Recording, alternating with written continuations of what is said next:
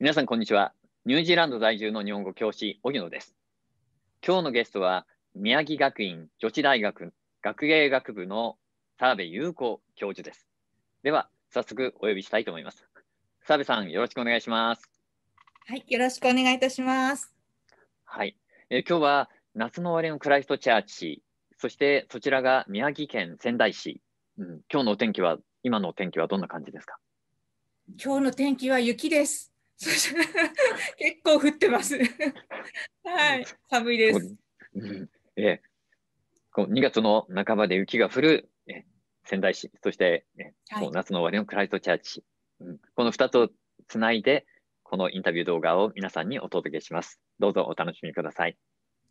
はいでは、早速ですが、自己紹介をお願いします。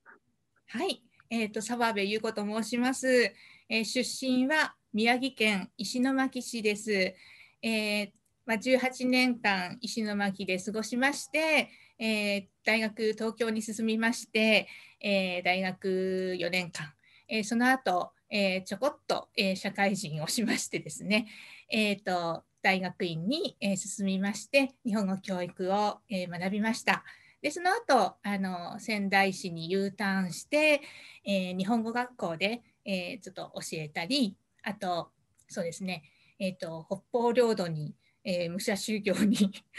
日本語を教えに行ったり、えーそれから、えー公立の中学校で、えー英語をちょこっと、はい、これもちょこっとずつなんですけど教えて、えーそれから韓国のえー、と国際交流基金ソウル日本文化センターというところで、えー、と日本語をあの教えてました。あの日本語教育のあの中等教育のあの支援の、え業務で、えー行っておりました。えーその後あの現地で、えソウル大学の言語教育院で、え日本語を教える仕事を、えさせていただきまして、え2007年から宮城学院女子大学に、え着任しまして、え日本語教員養成のお仕事させていただいています。はい、簡単ですが、こちらでよろしいでしょうか？もちろんどうもありがとうございます。えーそして、えーウェブサイトの記事の中には、日本語教師として影響を受けた場所として2つ、1つが、えーエトロフ島、それからもう1つが韓国というふうに書かれてあったんですが、えー今日はその辺のお話も伺えればと思っています。はい、よろしくお願いします。ますねそして、ここで僕と澤部さんとの出会いについて、ちょっとだけ、えあの視聴者の皆さんにお伝えしたいんですが、2014年でしたね。それはは国際文化フォーラムの方が、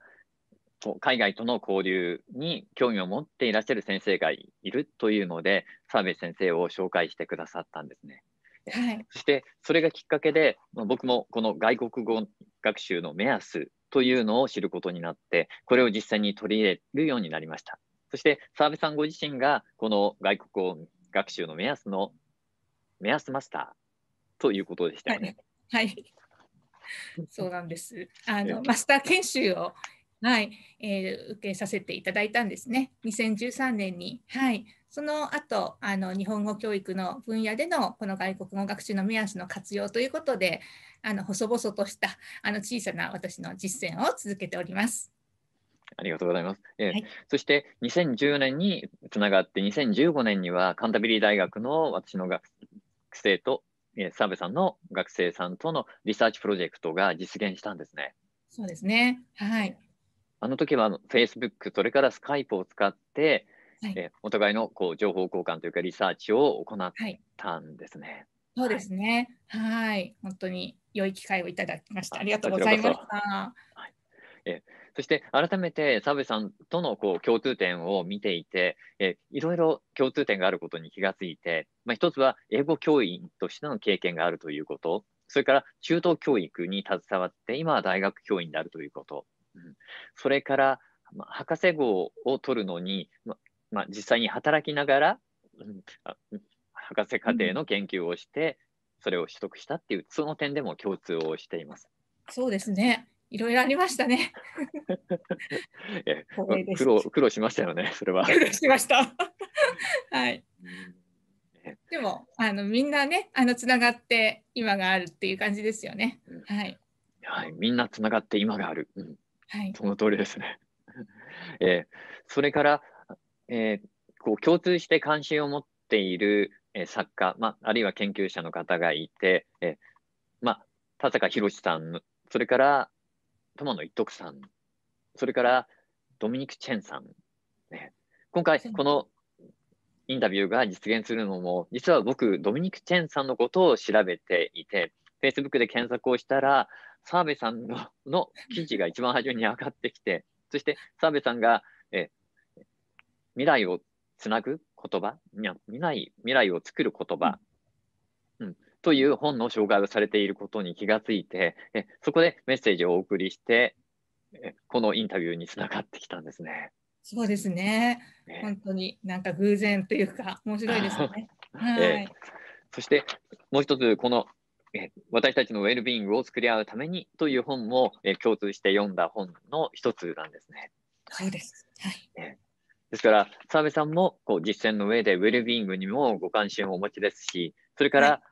1月に奥村美奈子先生のセフアールと日本語教育、幸せになるための言葉の教育を目指してという特別オンラインセミナーを開催されてるんですね。はい、そうなんです。はい、えーうんまあ、僕の今の関心もウェルビーイングということなので、このセミナーにはとても関心を寄せていたんですね。はい、本当に素晴らしいセミナーだったんですよ。うん、はい、えー、まあ、そのご縁で、えー、奥村先生の発表の内容も知ることができたので、えー、とても嬉しく思っています。はい、はい、ぜひまたつながってもらえたらなと思います。はい、ありがとうございます。そう、そう、まあ、奥村先生の本もここにあるので、はい、はい、えー、そうそう、そうです。素晴らしい。はい。うん、はい、そうですね。はい。では、えー、これから人生における転機、そして心の支え、はい、幸せなどについてお話を伺っていきたいと思います。はい。はい、で、まず、はじめに、この人生における転機。はい。これについて教えてください。はい。ありがとうございます。えー、っとまあ私のじゃあ思い出話になっちゃうんですけれども よろしいでしょうかね。はいまあ、私今日本語教育に関わらせていただいてるんですけれどもあの日本語教育にあの関心を持ったそもそものきっかけの話からあのそれはすごく私の中では大きいあの転機になったんじゃないかなっていうふうに思ってるのでえそこから話したいと思います。えっとまあそれ中学校の時なんですけれども、まあ、中学校1年生の時ですね。はい、その時にあの、まあ、英語を初めて、えー、習い始めてちょっと使いたいなというふうに思ってあの当時はあの海外文通というものがあったんですけど今もあると思いますけどあのいわゆるペンパルっていうやつを、えー、始めたんですね。でそれであのいろんな国の人とあの文通してたんですけれども、え特にヨーロッパの、え、ハンガリーの,、えー、あの何人かの女の子と同年代の子と仲良くなりまして、えー、それを私は今もあのファイルにして実はこうやって 残してるんですけど。でそれのあのとっても私がハマったのがですねお互いのあの言葉を教え合うっていうことを、まあ、自然にやりだしたんですね。同じぐらいの年の子同士でですね、女の子だったので、で、まあ、ここんな感じで今でも撮ってあるんですけれども、あの、えー、ハンガリー語と英語で、えー、対象で書いてあるんですね。例えば自己紹介、私は澤部優子ですっていうのをハンガリー語でこう書きますよっていう発音はまあわからないとしてもあのスペルとかを書いてくれたので、えそれを私は真似っこして次の手紙にハンガリー語で書いたりしてたんですね。で、同じように、えお友達の方が、えこれ私が書いたお体を大切にとか、あの、またね、お手紙書いてね、すぐお返事くださいみたいな、あの、フレーズを、こう、私もこう書いて送ってたんです。英語と対象させて。で、それを見て、もちろん日本語なんて知らないんですけど、あの、漢字とかも、ひらがなとかも全部、あの、真似っこして、こう書いてくれて送ってくれたんですね。で、ある日、あの、これはあの、エアメール、その時の、あの、まあ、これは普通にローマあのアルファベットで書いてあるんですけど、ある日これが全部漢字で書かれて私の家のポストに届いたんです。えー、宮城県って書いてあって全部私の名前まで何々様まで全部漢字で書いたエアメールがちゃんと届いたんですね。私が教えてあげたからなんですけど、それを見よう見まねで一生懸命書いて届いたのを見て、すごい感動したんですね。なんかあの言葉の力ってすごいなって、なんかその時あの今思ってもうるうるしちゃうんですけど、あの何が嬉しかったかっていうと、まあまあ、あの私喜ばせたいというか驚かせたいと思ったんだと思うんですけどその私の母語である日本語を使ってあのコミュニケーションしたいっていう気持ちを、まあ、その手紙から私はすごく感じたんですね。で私も同じことをしてたと思いますけどあの余計あの感じだったので 難しかったと思うんですけどそれを乗り越えてですねあのハンガリーから届いたのを見てなんかとっても感動してあのなんかこんな仕事がしてみたいなっていうふうにあの思ったのが最初だったんです。中学校1年生ぐらいの話だったんですけど、でそれをあのなんとなくずっと楽しくやってたんですが、高校生になって、えー、まあ、日本語教師とか日本語教育っていうあの世界があるっていうのを、まあ、進路の本とか読んでて、まあ、たまたま見つけましてあそんな仕事があるんだなんかあの言葉のことをずっとあの興味持っていたので興味あるなと思ってあのもちろん日本のことを知ってもらうのも楽しいしあの相手の文化のことを教えてもらうのもすごく楽しいっていうのを海外文通からあの学んでたので そんな素敵な仕事があるならやってみたいなと思ったのが高校1年生の時です。で、えーと、ずっと高校時代はそういう日本教師になりたいなということで情報収集を知っていました。あ一つの転機はそのだから中学校時代の海外文通ですね。はい。ありがとうございます。いや、その手紙がまだお手元にあって、それを今日持ってきてくださって、それを、うん、見ることができたって感激ですね。それ宝物ですよね。これ宝物なんです。ね、いっぱいあの全部ファイルしてるんですけどでもその漢字で書いたエアメールだけ大事にしすぎてどっかに行っちゃったんですけど すごい残念ですけどその心にはすごい残ってますね。えー中1の時にその、まあ、一つの、まあ、現在に至るこの転機があったわけですね。そうなんです。そして、英語と、それからハンガリー語、そして日本語を介して、当時のペンパルですね。えペンパル。ペンパル。えペンパル、文通。うん、懐かしいですね。あだからそれ原点なんです、私。やっぱりそれが。うん、今もずっとそれがあって、まあ、手紙への思いみたいなのはありますね。あなるほど、でこうやって、まあ、私は英語を学んだのでなんていうか最初からあの勉強する言語っていう感じではなくコミュニケーションするあの言葉として英語に最初入ったのですごくだから好きだったんですね。なるほど、ね、コミュニケーションとしての英語から、まあ、英語に接していったそうです。喋れはないんですけど、まあ書いたり読んだりっていうことだったんですけど、まあすごくそれを楽しんでいたので、あれは幸せな出だしだったなって思ってます。そうですね。えそしてそその時のまあ原点が今日本語教師としてこうつながっているっていうのはすごくすごい土台になっていて、まあある意味ちょっとそれにとらわれてるかもしれないんですけど なんかこれすごく私の中ではあのこうやって言葉を学ぶっていうことがあの大きいあの意味を持ってたんですね。はい、それが中1の時。そうです。はい。そして高1の時に、はい、うん、日本語教師というものに気がついて。はい。で第二の転機。はい、お願いします。第2の転機は、まあ、そうやって日本教師になりたいなと思って、えーと、ずっとですねその高校時代は、えー、某国立大学を目指しておりました。はい、日本教員のあの、まあ、養成をしているという、はいえー、ことで、えー、目指していたんですね。はい、でまあそのために一生懸命、まあ、勉強もしてたんですけどでその時にえー、まあ、いろんな本を読んでました。まあ、なんか高校生にはちょっと難しそうだなと思今思えばだけどなんかちょっと背伸びしてあの読んでた本があるんですけどそれ後で出てきます。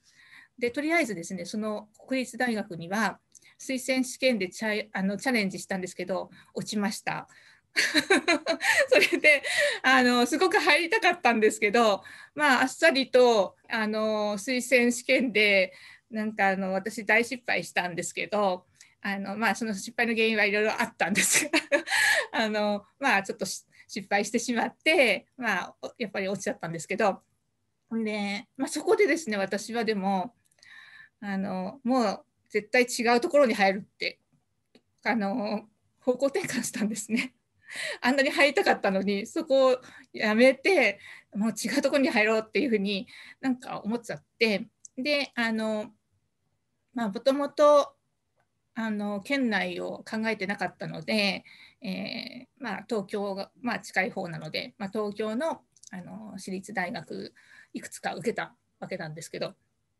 でその中であの受験に行って受験に行ってその入試が終わって、えー、その時に終わった時に帰り道あここにすごく入りたいって思った大学があったんですね。なんかそれは不思議ですけど本当に入学試験終わった後の帰り道に雰囲気であのキャンパスの雰囲気とかそのまあ大学の周りの雰囲気もあったと思うんですけれども、うん、そこがまあ東京女子大学だったんです。であ入れるといいなっていうふうに思いながらで家に帰ってあの母にそんな話をした時に「ここに入りたいと思った」って言ったら「あの入れるといいね」って優しく 母が言ってくれたんですね。で本当にそうだなそのシーンを今でもすごく覚えてるんですけどであの幸いあの入れて、まあ、あの合格したのでぜひそこに入ろうと思って東京女子大学に入りました。であの、まあ、東京女子大学では言語文化学科といって英語と日本語両方勉強できたんですね同じバランスで。そういうあの中身もすごく興味を持ったっていうこともあったんですけど、えー、日本語教育についてもそこでまた素敵な出会いがありました。はい実はさっきあの、えー、高校時代に推薦試験のこともあるしと思って読んでたあのこの本の「日本語セミナー」という本の中で私がひときわマーカーをいっぱい引いてるのがあって 今見ると懐かしいわけなんですけどすごいマーカー引いてる、えー、まあ、論文というか報告というかがあってでそれの著者が上野田子先生とおっしゃいます。えー、世界に広がる日本語教育という、はいえー、文章でした。でこれをすごく一生懸命読んでたんですけど、え、東京女子大学に入ったら上野先生がいらっしゃったんですね。でこれをお書きになった当初は国立国語研究所にお勤めだったので、えーと、私は全然分からなかったんですけれども入ってみて日本教育のことを勉強しようと思ったら上野先生がいらっしゃったということであの後でそれに気がつきましたけれどもすごく嬉しかったっていうのとあとまたこれも推薦試験の時に、えー、失敗しつつもあの私があの尊敬する新渡戸稲造先生の ねあの太平洋の架け橋になりたい私もなりたいですみたいな喋ってたんですけど その新渡戸稲造先生が、まあ、東京女子大学の初代学長でいらっしゃるっていうこともなんかご縁だなと思ってあの、まあ、入ってすごく良かったなっていうふうに今も思っているんですね。で上野先生に出会って、えーと、学部大学院と、まあ、お世話になって今にもそれが続いているんですけれどもあの支えって後でお話あるかもしれませんがその私の中の支えの大きなものにあのなっていてその存在がですね、はい、今に至っています。はい、ありがとうございます。えまあ、高1の時に日本語教師に興味を持って、そして大学、うん、そして東京自治体に入り、えー、戸部稲造の創設の学校であり、そして、えー、上野先生が書かれたものを読んでいて、そこに、えー、上野先生がいらっしゃった。うん、なんか偶然以上の何かっていう感じですね。そうですね、うん、そうやって考えれば、あの本当になんか導かれたような感じで自分はこう思ってる感じです。はい、そして東京女子大に入りたい、まあ、ここに来たいと思ったのは、そう、雰囲気。雰囲気ですね。うん、単純に雰囲気ですね。はい。なんていうか、オーラですか。わかんないです。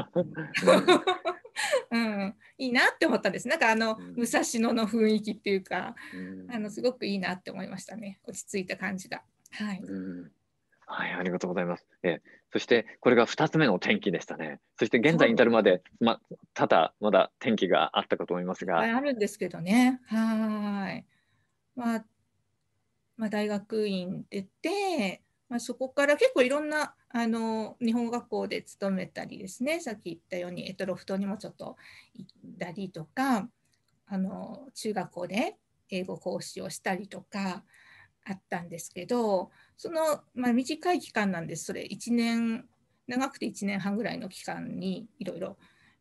移動してたので仕事とかも。はい、だけど全部がなんかこうつながっているのが面白いなと思っているんですね。はいまあ、まずあの日本語学校に勤めてた時は当時はあの韓国人のあの留学生がすごく多かったんですねあの私が勤めた学校は特にですね。ということであの同年代のあの韓国人留学生の方々とあのたくさんあの接する中で、まあ、やっぱりあの自然に韓国に行ってみたいなという気持ちに、えー、なっていました。はい、であと自分にはあの韓国に限らずですねあの海外で生活したあの経験がなかったのであの留学生の気持ちとかあのいろんなストレスとか葛藤とかあの見るにつけあの私はなんか経験したことないなと思って自分に足りないことだなと思っていたんですね。だからあの海外に出たいなという気持ちが、まあ、募ったきっかけにもなったんですね。日本学校の教師時代。はい。であの、まあ、北方領土にいたのは本当に夏休みの期間だけですけれどもそこでの経験もあの、まあ、すごく貴重で本格的に今度はあの長い期間、えー、外で暮らしてみたいなというふうに思いました。はい、だけどあのその間ですねあのエトロフ島から帰ってきて、えーとすぐ仕事ってなかったので 日本学校一回辞めてたのでですね。それでちょっとあの英語の勉強を持ってたのであのそれを生かして英語を教えてたっていうことなんですけどそこでまたあの今につながることとしてはあの ALT さんと共に英語を教えたっていう経験ができたのであの教師の共同とかティームティーチングっていうのがその後の私の人生で大変あのえー、キーワードになってくるんですけど初めてそれをあの経験したんですね。はい、それがとても印象深かったです。はい。はい、ありがとうございます。えー、まあ、エトロフ島というのは日本語教師として影響を受けた場所の一つ、そして韓国もそういうふうに、うん、おっしゃっていましたが、外に出ていくということにすごく意欲的だ、外というか、えーはい、その自分の居場所から離れたところに行くというのは、こう抵抗感がなくて、そうですね、うん、若かったっていうことはあると思うんですけれども、自分に必要なことだと思いました。うん、自分に足りないことだなと思って、はい。日本教師やっていて、なんか、あのそれはぜひ経験しておきたいなって思ったことでしたね。はい。あそうですか。うん、はい。そして、まあ、中学1年の時の転機、それから高校1年、そして大学に入るとき、そういった転機がみんなこう今のこう今の澤部さんご自身に直接つながっている感じですよね。ね。はい、うん、であの韓国で国際交流基金のソウル日本文化センターであの私は青年日本語教室という、えー、プログラムで、えー、っと派遣されてですね、えー、現地のあの中等教育の現場で私が、まあ、ALT さんみたいな逆の立場の、はい、になって、えー、ティームティーチングを現地の先生とやるという、えー、そういうあのプログラムをやってたんですね。はい、ですので私が英語を教えてた時の逆の立場を経験しその時のあのノウハウまあ、短い間だったんですけど勉強したこととかを生かしてできることがあったのがすごく良かったです。そのティームティーチングは僕と澤部さんの共通点の一つでもありますけど、僕も高校の教員として ALT と英語を一緒に教えて、そしてニュージーランドに派遣された時には、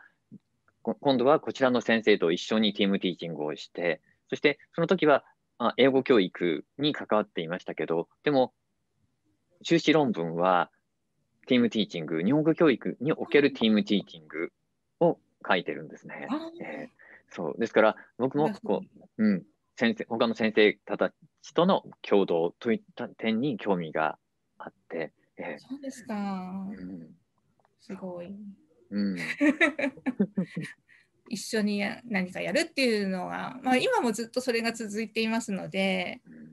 うん、えー、よかったですね。経験してきたことが。うん、はい、そね。えー、その経験はまあお互いにとって、えー、すごく大切なこう経験だったということですよね。そうですね、うん、あと韓国に行って私が、まあ、もう本当にびっくりしたことはあの、まあ、当時あの世界で最も日本語勉強している人の数が多いのが高校韓国の高校生でしたからその現場に入れたのはとても貴重でしたね。であのこんなにたくさんの高校生たちが、まあ、カリキュラムがあるからっていうか国の政策としてあの第二外国語教育があるのででそこで日本語が選択されてるってことなんですけれども、うん、こんなに数多くのあの高校生が、まああのね、楽しく学んでくれてたり、まあ、いろいろ 問題もあるんですけどあの私が行く時はやっぱり喜んでくれましたしあのとても楽しかったんですよね。だからなんかそのなんか高校生の様子を見て今度は逆に日本ではあ韓国語を学ぶ機会ってあの日本の高校ではほとんどあのないので、まあ、システムとしてですねあの学校が作っていればあるんですけどあの、まあ、国の制度として第二外国語教育はないですしそういうことをこう対比してあの考えた時にあの、まあ、そのバランスの違いっていうかあの考えざるを得なくてで私はこうそれをですね、まあ、日本に帰ったら何らかの形でこの経験を生かしたいなと思っていてで特にま高校生に教えた経験っていうのは大きかったのであの日本に来たら日本の高校生にこの韓国の高校生でこんなに日本語を勉強してくれてる人たちがいることも知ってほしかったですしあと一緒になんか授業ができたらいいなっていうのを、まあ、夢として抱いていたんですね。はい、ただあの韓国での経験とっても大きかったです。でそれを夢をまたあの日本に帰ってきてから実現できているのであの細々と高校生の教育とかにも関わらせていただいていてそういうあの日韓の高校生間のあの言葉の交流に、えー、関わることもさせていただいているのですごく嬉しい経験でした。えその時の夢が実現しているわけですよね。その高校生にう、ん、韓国語を教える講座もされていた？んですよね。はい、はい、それもあの2007年にあのこちらに帰国して2008年からあの始めることができて、あの途中あの休んだりすることもあるんですけど今年もやりますしあの細々とこう続けている活動ですね。はあ、すごいタフですね。こう博士課程の研究もしつつそして、はい、うん、教員としての仕事もしつつ韓国語も教えて。いやその教えてるってわけじゃないんですけどね。はい。なんかあのそれもやっぱりこの手紙の交流ベースなんですけど、はい、あのまあ、オンラインもたくさん入ってきたのでそういうツールも使いますけどお互いにそういう書いたものを交換したりプレゼントし合ったりっていうようなことの中に日本語とか韓国語のあの学びが埋め込まれるようなそういうことをずっとやりたかったんですけども、はい、それを、まあ、ちょっとずまあ、小さい実践ですけど続けています。素晴らしいですね。えー、その中にこう日本語、韓国語の学びが埋め込まれている。えー、はい、その実践はすごく魅力的だと、うん、今伺っていて思いました。ありがとうございます。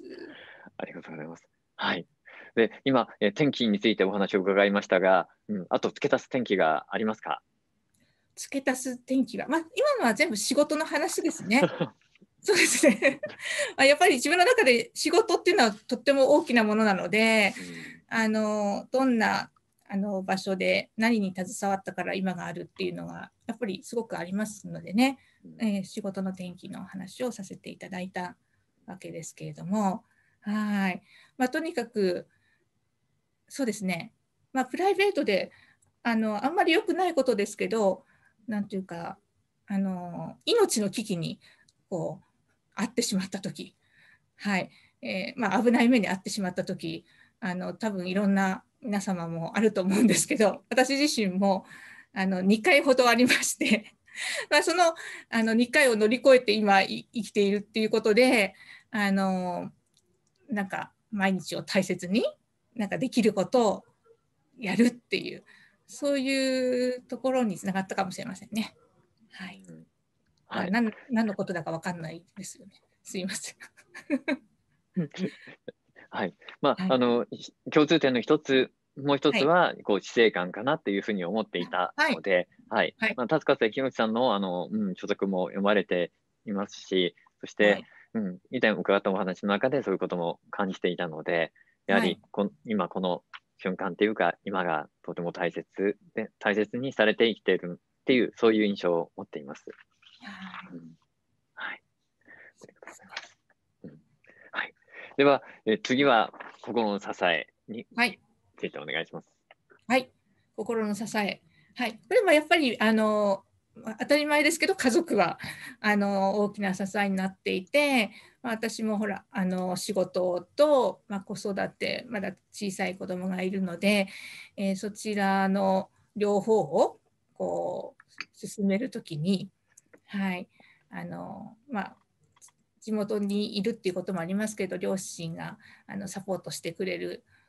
ことが多いのであのそういう精神面でも大変助けられていますしあのもちろん家族ですね。はいえー、それからあの、まあ、周りの同僚だったり学生だったり卒業生だったり一緒に研究する仲間の先生たちとか友達だったり、はい、っていうのはやはりあの大きな支えになっているんですけどはい。まあ、あと抽象的なことで言えばあのそういった周りの方々からいただける信頼みたいな私に、まあ、こういうのをやってほしいとか 頼まれることもありますけどそういうあのやってくれるんじゃないかって期待してくれるとそういう信頼とか、はい、そういうのはすごくありがたいなと思っていてそれも私は信頼あのなんか支えになってると思いますね。自分が自分を信頼するっていうこともなんかしんなんか支えになってるかなというふうに思います。きっとできるって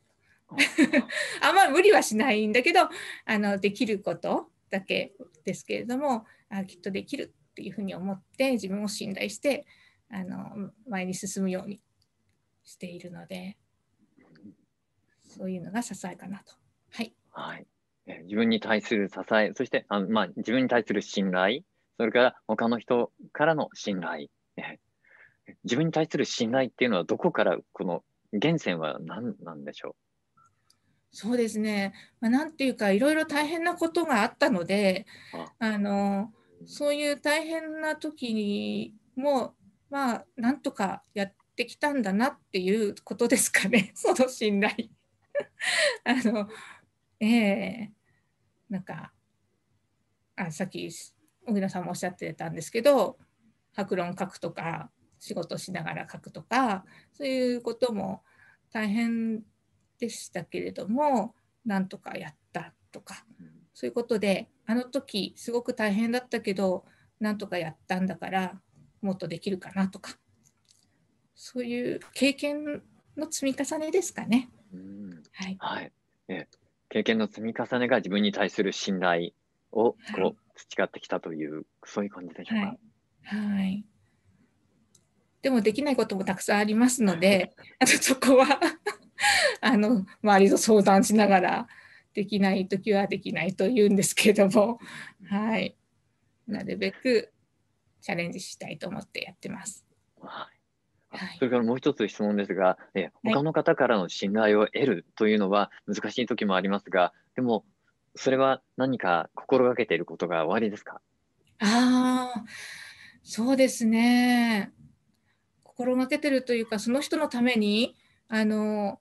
誠実に向き合いたいなっていう、それだけですかね。約束守るとか、本当にそういう小さいことで何も大きいことはできないんですけど、はい。はい、ありがとうございます。はい。えー、うんまあ、僕もこういうインタビュー企画をするにあたって、やはり信頼をしていただくことが、こう思いのままに語ってうん、いただくために大切だと思っていて、えー、どうやったら信頼していただけるのかなっていうことをいつも考えるようになっているので、えー、今のお答えもとても勉強になります。はい、ありがとうございます。はい、えでは、え次はこう幸せ、まあ、幸せについて、まあ、幸せと聞いたときに思い浮かぶもの、あるいは幸福感、はい、いろんなことがあると思いますが、これも思いのままにお願いします。あはい、そうですね。どんな時かなって思ったんですね。幸せ感じる時ってどんな時かなって思って、で私あの、まあ、授業をする時とかもあの、まあ普段の仕事とかでもそれ以外でもなんかこう人と人をつなげるようなことが好きなのであの何か人と人とかまあ物でもいいんですけどつながった時にそれがその方にとってなんかとても良いことにつながった時 その方とその方がつながってとてもいいことがあった時とかあのそういう時にああなんか幸せになってもらえたかなっていうのですごく嬉しくなってそれが自分の幸せになるっていうことがありますね。はいつながってつながってって時が幸せを感じる時です。うん、こうじゃあ趣味は一つなぎあの島田和夫先生の趣味は、うん、おっしゃってましたね。一つなぎということですが。そうですね。うん、うん、まあ、趣味とまであれなんですけれども、あのそこはとても好きなことだと思います。うん、はい。はい、学生同士つなげるとか、も大好きですし、はい。あまあ、それも僕も共通するところですね。はい。はい、うん、そして、まあ、つながりの中に学びを埋め込んでいく。うん、はい、あるいはウェルビングを埋め込んでいくっていうことに関心があるんですけど、でここで一つ質問ですけど、はい、そうつながりの中に、はい。うん、つながりが生み出すものは何かっていうこと、うんうんうん。うん、あるいは、うん、つながりの中に何を埋め込みたいか、うんうんうん。うんちょっと違う質問ですが、うん、どちらでもお答えをお願いします。そうですね、つながりの中にその人の、その人のなんかまあ、幸せとか言っちゃうとあれかもしれないんですけど、あのその人らしく生きる何か、まあ、幸せにつながるようなものがあるのかなというふうに思ってるので、その人らしく生きていける、なんでしょうね。幸せって言っちゃうと幸せかもしれませんし、はい。うん、ありがとうございます。えまあ、その質問、僕がずっとあのいつも思っている質問だったので、まあ、つながりの中に、まあ、つながりが生み出すものはつながりであり、あるいはエンパワーメントであり、あるいは、うん、自分がかか変わるということ、それから、うん、うん、社会と関わるということ、そして社会を変えていくということ、うん、そして今はこうつながりの中にでも自分が何かを埋め込むお手伝いをしたいって思っているんですね。はい。ですからそういう視点を今持つようになったので、えー、澤部さんのその関心についてもとても興味があったんですね。うん。なんですかね。なんか、うん。自己実現とか、なんかその、そうですね。何かにまたつながって、まあ、変わっていきますよね、人はね。うん、それがまた社会変えたりしますもんね。うん、そうですね。はい。私も考え続けていきたいと思います。はい、僕も考え続けていきます。えー、何かあのまた思いついたら教えてください。はい。はい、ありがとうございます。で、今幸せについてお話を伺いました。うん。では次のトピックというか質問に行ってもいいでしょうか？はい。はい。次は、えー、これから成し遂げたいことです。うん。はい。はいあのあまり大きいことは私あの考えてないんですけど 今あのずっと大切にしてきたそういうあの人と人をつなげながら学びが埋め込まれるようなそういう実践を、まあ、続けることに意義があるかなとも思っていて続けることもなかなか大変なことかなと思っているのでまずは続けることとそしてまあやっぱり時代時代その、えー、なんか状況変わってきますのであのその時代時代の、まあ、変化も捉えながらえー、その時の良い点もそれに加味しつつ、えー、まあ、実践を続けていくっていうことを成し遂げたいと思っています。まあ、一つのことを続けるっていうことをやってみたいなと思います。さっきのあの、えー、高校生のことでもそうなんですけれどもね、はい、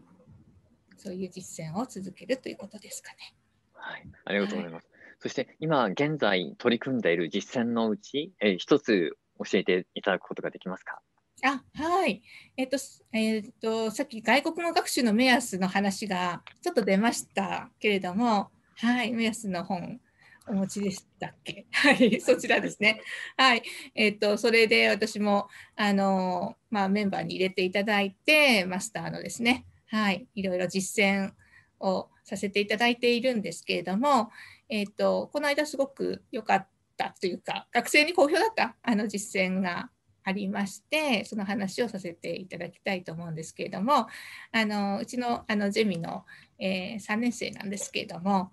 とあの韓国の、えー、日本語を勉強している大学生のクラス、はい、上級のクラスだったんですけどがあのコラボレーションしたあの授業だったんですね。で、えーと、その、えー、うちの学生とパートナーを、まあ、組みましてマッチングしまして、まあ、1対1の交流っていうのをあの3ヶ月間ぐらいやったんですね。で、えーとまあ、どんな人なのかお互いに知り合うような時間を、まあ、オンライン交流の中であの授業の中とか外とかであの時間をとってでその韓国のパートナーの方もいろいろタスクがあるんですけどでこちらの学生のタスクとしては、えー、そのパートナーのための授業をちょっとプロジェクト考えるっていう、えー、そしてその案を考えるだけじゃなくて実際にそのための教材を作って、えー、その何回コースの授業の中の、まあ、1回目だけでもいいんですけど部分的にでもやってみるっていうあのことをやりました。で目安の枠組みでやってみたんですね。はい、ですので、やっぱりプロジェクトベースになるところがあるんですけれども、で韓国のパートナーの方は、あのまあ、日本語も結構できる方々で、日本に就職したいと思ってる方も多かったんですね。で、あのデザインが好きだとか、そういう学生さんも多くって、でそういう特技を生かして日本で就職したいとかいう夢を持ってる人が多かったのでそれに合わせたようなプロジェクトがいろいろ出てきてはい、あの実際にやってみたところとってもあの喜んでもらえてでその学生が、えー、授業案考える時にですねあの手紙を相手のためにこう書いてるような気持ちであの授業を考えることができて、まあ、それが良かったみたいなあのコメント書いてくれる人もいたんですね。でそれを読みながらあ私がやりたかったことってこういうことだなっていうふうにちょっと思ったもんですからちょっと嬉しかったんですけどはいなんか相手のためを思ってあの作る授業っていうのを学生が感じてくれたみたいだったのでで、まあ、双方にすごくあの喜んでもらえた実践だったんですね。向こうのあの学生さんのあのクラスの先生岩井浅野先生とおっしゃるんですけどと一緒にコラボしたからこそできたのかなとは思ってるんですけれどもあのお互いにウィンウィンでできたあの実践だったので、まあ、そういうのをベースにしながらあの見えてきたあの点っていうのを大事にしながらまたちょっとアレンジしながら続けていけたらいいなというふうに思いました。はい、どうもありがとうございます。今お話をされている時の表情が本当に嬉しそう、幸せそうな、うん、表情をされていて、えー、そう学生さん、そのね、学生さんたちの表情もすごく良かったんだろうなっていうことが、えー、想像できました。うん。ありがとうございます。そして1対1を3ヶ月っていうのはかなり、うん、はい、こう深く、深い関係というか、関係が構築できますね。そうですね。だからあの終わった後も、まあ友達ができた感じっていうのをこうなんか持てたみたいで、まあ、今コロナで会えないんですけれども収まった頃にあのお互いに遊びに行ったりとかできる関係性もあの構築できたみたいでなんかそれもちょっと嬉しいことではありましたね。はい、はい、素晴らしいですね。えー、はい。そして、えっ、ー、と、目安のことを、まあ、枠組みをお使いになったっていうことですが、この 3x3 プラス3のこの、はい。そうです。はい。はい、そうですね。それを作って自分のあの単元案をちょっと分析したり、うんルーブリックを作ったり、はい、そういうこともしましたね。ははい。で、えー視聴者の皆さんにこれちょっとだけ説明すると、3x3 というので、まあ、能力として分かる、できる、つながる。それから領域として言語、文化、グローバル社会。それからもう一つ、連携というので、関心欲、態度、学習スタイルとつながる。奇襲内容、経験、多教科の内容とつながる。それから教室の外の人、物、情報とつながる。これが、まあ、3x3 プラス3ということのこの枠組みなんですね。これをお使いになって、うん、実践をされたということですね。い、はい、そうですね。うんあのそれを使いながらあの割と2015年以降あのいろんなことやってるんですけど、はいえー今回はそういうマンツーマンであの授業デザインをするっていうことを実際にやっぱり自分たちでデザインするとあのそれえさらにそれをやってみることができると全然こうリアルな学びが違うというのがあのよく分かりましたので、うん、なんかそれ大切にしてなんかまた発展できたらいいなというふうに思ってます。はい、どうもありがとうございます。えこれから成し遂げたいことということで今お話を伺いました。はい。そして、えー最後はこの、まあ、最も伝えたいこと、あるいはご自身が大切にしている価値観や心情についてのお話をお願いします。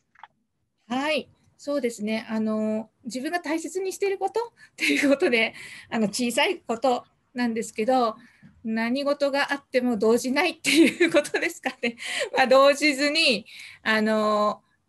できるだけあの、まあ、平常心でいて、えーそしてあの、まあ、いろんいろんなことがあるけれども変わらずに人に対して